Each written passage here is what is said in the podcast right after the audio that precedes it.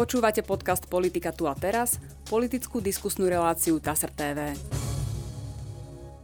V dnešnej relácii vítam poslanca Národnej rady a zároveň predsedu strany spolu občianská demokracia Miroslava Kolára. Dobrý deň. Dobrý deň. Pán Kolár, mali sme tu mať diskusiu, ktorá by sa venovala naozaj širokému spektru tém od, od ja neviem, koronavírusovej krízy až po budúcnosť vašej strany a asi ale budú musieť všetky trochu ustúpiť, lebo dneska ráno sa stala bezprecedentná vec. Ruská federácia masívne napadla e, Ukrajinu. Tie prvé správy hovoria o tom, že je tam e, obrovský letecký útok, ale že už sa nasadili aj pozemné sily. Prečítam zo správy TASR, čo máme, čo máme zatiaľ zachytené. Ruský prezident Vladimír Putin vo štvrtok oznámil, že rozhodol o uskutočnení špeciálnej vojenskej operácie vo východnej časti Ukrajiny. TASR o tom informuje na základe správ prevzatých od agentúr AP a AFP. Putin ukrajinských vojakov vyzval, aby zložili zbranie a vrátili sa domov. Ruský prezident takisto varoval ďalšie krajiny, že akýkoľvek pokus o zasahovanie do krokov Ruska bude viesť k následkom.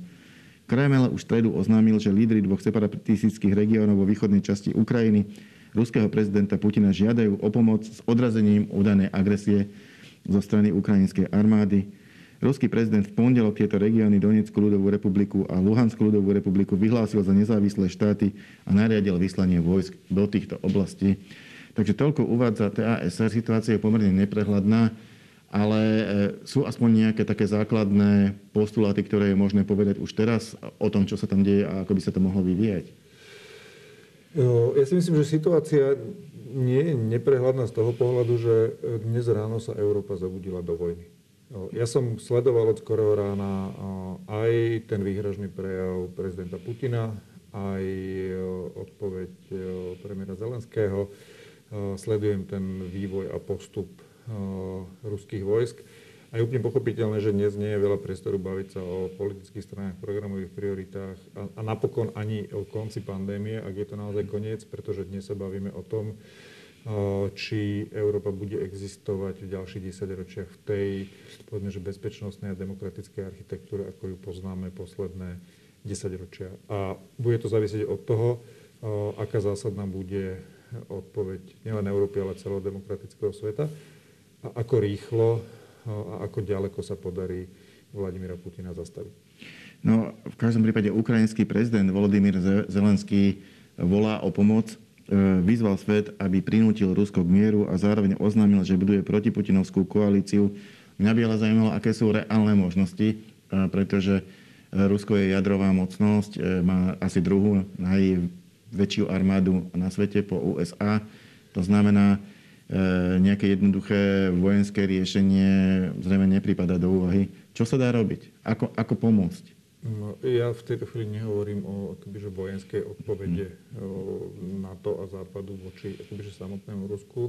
Hovorím o, o kombinácii opatrení. V prvom kole som veľmi zvedavý, ako dneska v priebehu dňa bude vyzerať ten zostrený balík sankcií voči Rusku tak, aby Vladimír Putin pochopil, že tá odpoveď demokratického sveta bude zásadná a bude bolieť Rusko, ale áno, bude bolieť aj nás, pretože doteraz tie sankcie sa držali v takých rámcoch, aby nás boli čo najmenej. Ale keďže sme boli v predchádzajúcich 10 ročiach naivní, čo dnes priznávajú aj, aj vysokí predstaviteľe, napríklad v Nemecku, v kontexte rozvíjania spolupráce, napríklad Nord Stream 2 a podobne, a že sme urobili veľmi málo preto, aby sme sa zbavili ekonomickej a energetickej závislosti na Rusku, tak dnes tie e, sankcie, ak majú naozaj byť vážne, ak má naozaj Putin a najmä ľudia okolo neho pochopiť, že uh, ich to bude zásadne bolieť, tak áno, budú bolieť aj nás, ale myslím si, že iná cesta dnes nevedie. To, že si myslím, že treba posilniť východnú hranicu NATO v tejto chvíli. To mhm. sa týka aj Slovenska, pretože to bombardovanie sa dialo 150 km vzdušnou čarou od hranice Slovenskom. To sa treba mhm. povedať, že tá vojna je naozaj u nás za rohom. Je jedna vec. Druhá vec je to, že treba vojensky pomôcť Ukrajine je samozrejme, aby bola schopná sa efektívnejšie brániť, pretože teraz Ukrajina nebráni samú seba, bráni nás, bráni celý slobodný západný demokratický svet. Čiže predstavujete si to ako kombináciu sankcií voči Rusku a e, nejakej, povedzme, ekonomickej alebo, alebo materiálovej pomoci Ukrajine. Hej. Prezidentka Zuzana Čaputová už vydala e, prvé vyhlásenie k tejto veci, ocitujem. Samozrejme ostro odsudila protiprávnu agresiu Ruskej federácii voči Ukrajine, ukrajinskému ľudu, ako aj vedeniu krajiny a prezidentovi Volodymyrovi Zelenskému vyjadrila plnú podporu a solidaritu. Nádej tých, ktorí si mysleli, že Rusko sa uspokojí s vojenskou okupáciou časti Donetskej a Luhanskej oblasti, sa ukázala byť ilúziou, konštatovala na sociálnej sieti. Pripomenula teda tie udalosti, ktoré sa stali predtým, že e, teda Ruská federácia vlastne v tých dvoch fázach e, napadla, napadla ukrajinské územie. Čo by mohla robiť zahraničná politika? To znamená, samozrejme, prezidentka ako najvyšší ústavný činiteľ, ale samozrejme, traja najvyšší ústavní činiteľia máme ministra zahraničných vecí pána Korčoka. E, okrem teda toho, že, že budú, budú konštatovať, že absolútne odmietame takúto agresiu.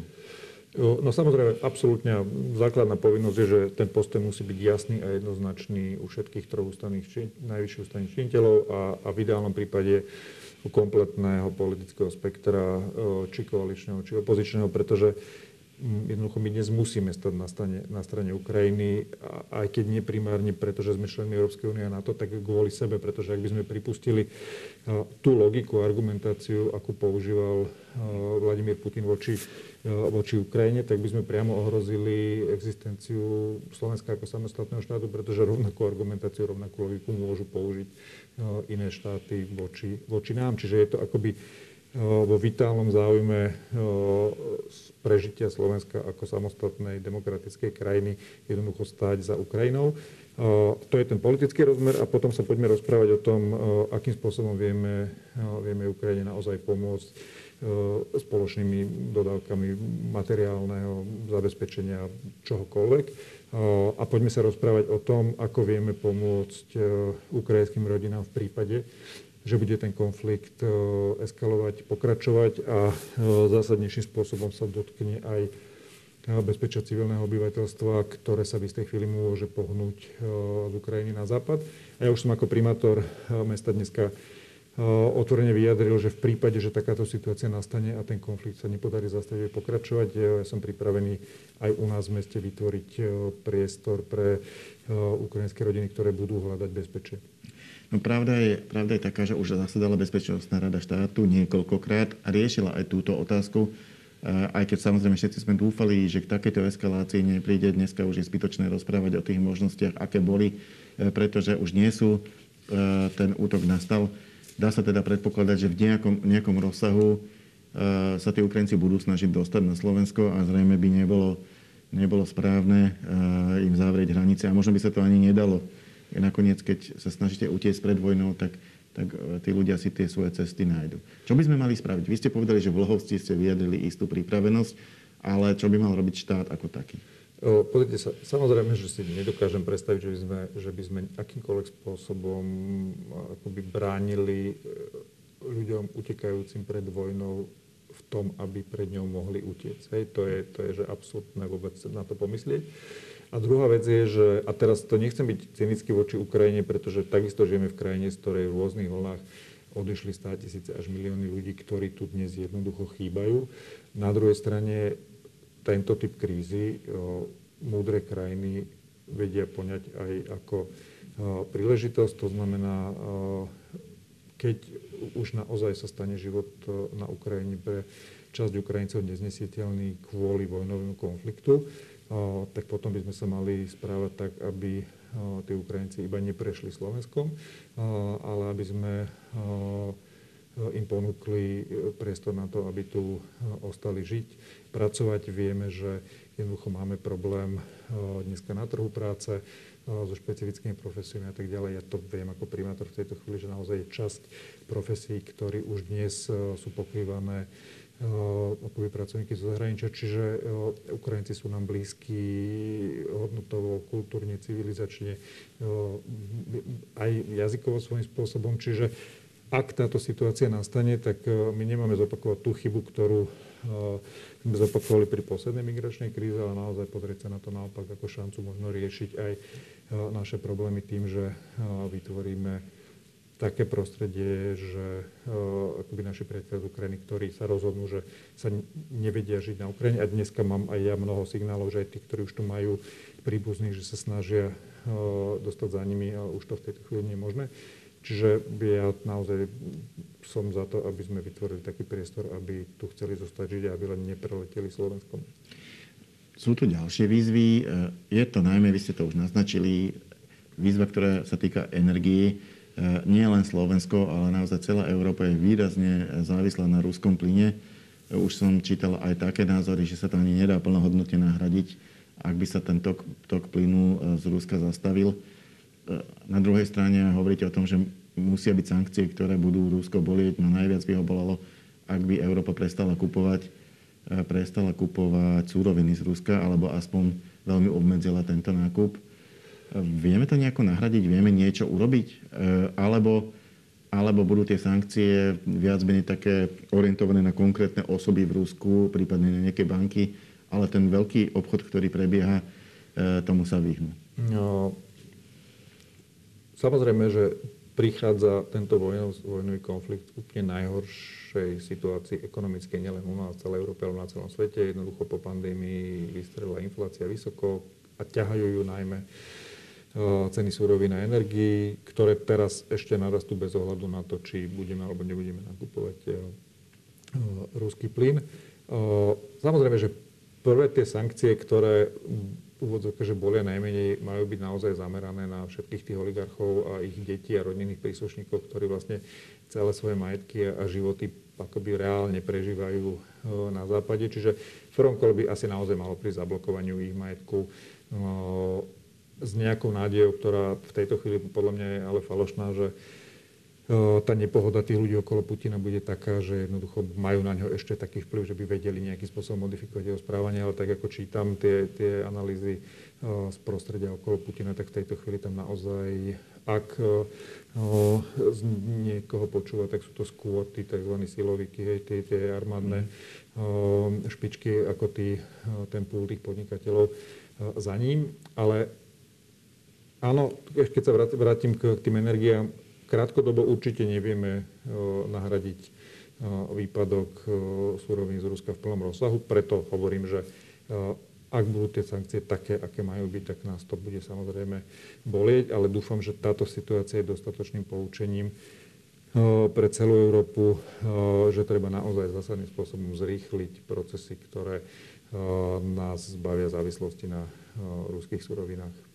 A ešte sa vrátim k tomu, vy ste to už naznačili. Týkalo sa to v podstate našej bezpečnostnej politiky na východnej hranici. Tým podpisom obranej zmluvy z USA sa otvorila možnosť e, aj väčšej separátnej spolupráce s armádou USA.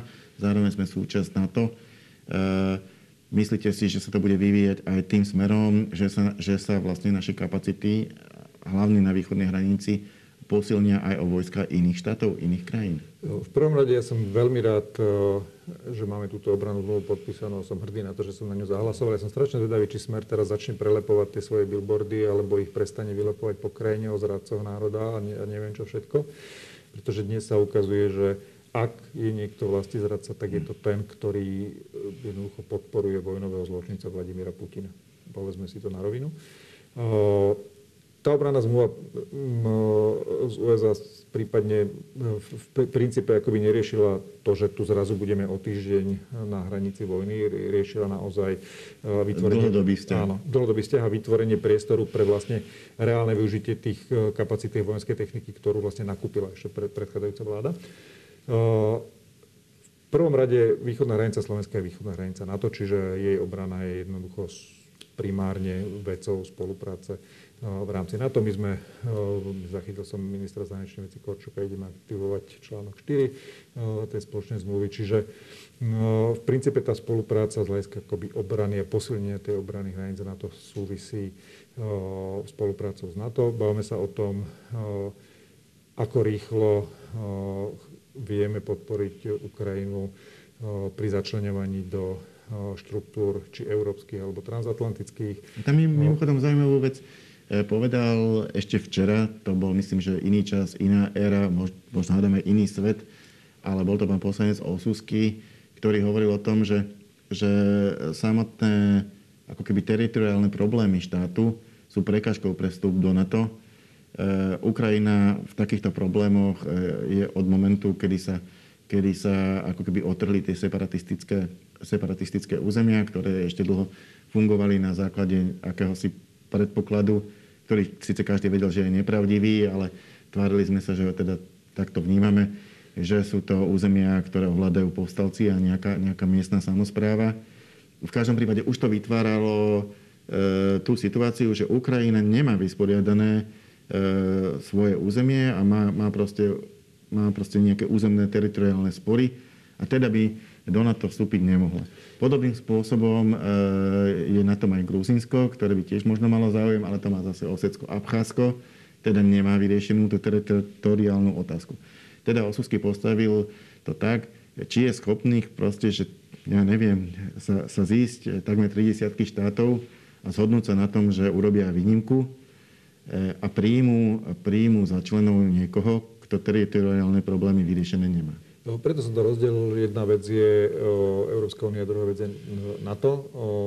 Pre mňa je dôležité, a nemyslím si, že bude Ukrajina prijatá v horizonte mesiacov alebo najvyššieho roka do NATO, mm. práve kvôli tej situácii, ktorá tam je. Ale na druhej strane si myslím, že je v tejto chvíli dôležité vyslať jasný signál minimálne z, z európskych štruktúr, že Ukrajina je integrálnou súčasťou západného demokratického sveta a je to len otázka času a splnenia technických podmienok, kedy sa to stane aj formálne. Je to dôležité preto, aby aj Ukrajinci vedeli, že my sme ich nehodili cez palubu a povedali sme, že Putinovi zožer si Ukrajinu a tam sa zastáva, daj nám pokoj, pretože to je samovražený postoj, pretože ak ukážete tento typ slabosti, tak si myslím, že sa nezastaví. Hej? A je to naozaj v našom eminentnom záujme, aby sme Ukrajine vyslali jasný signál, že patrí k nám, patrí k západnému demokratickému spoločenstvu a urobíme všetko preto, aby sa tak aj stalo.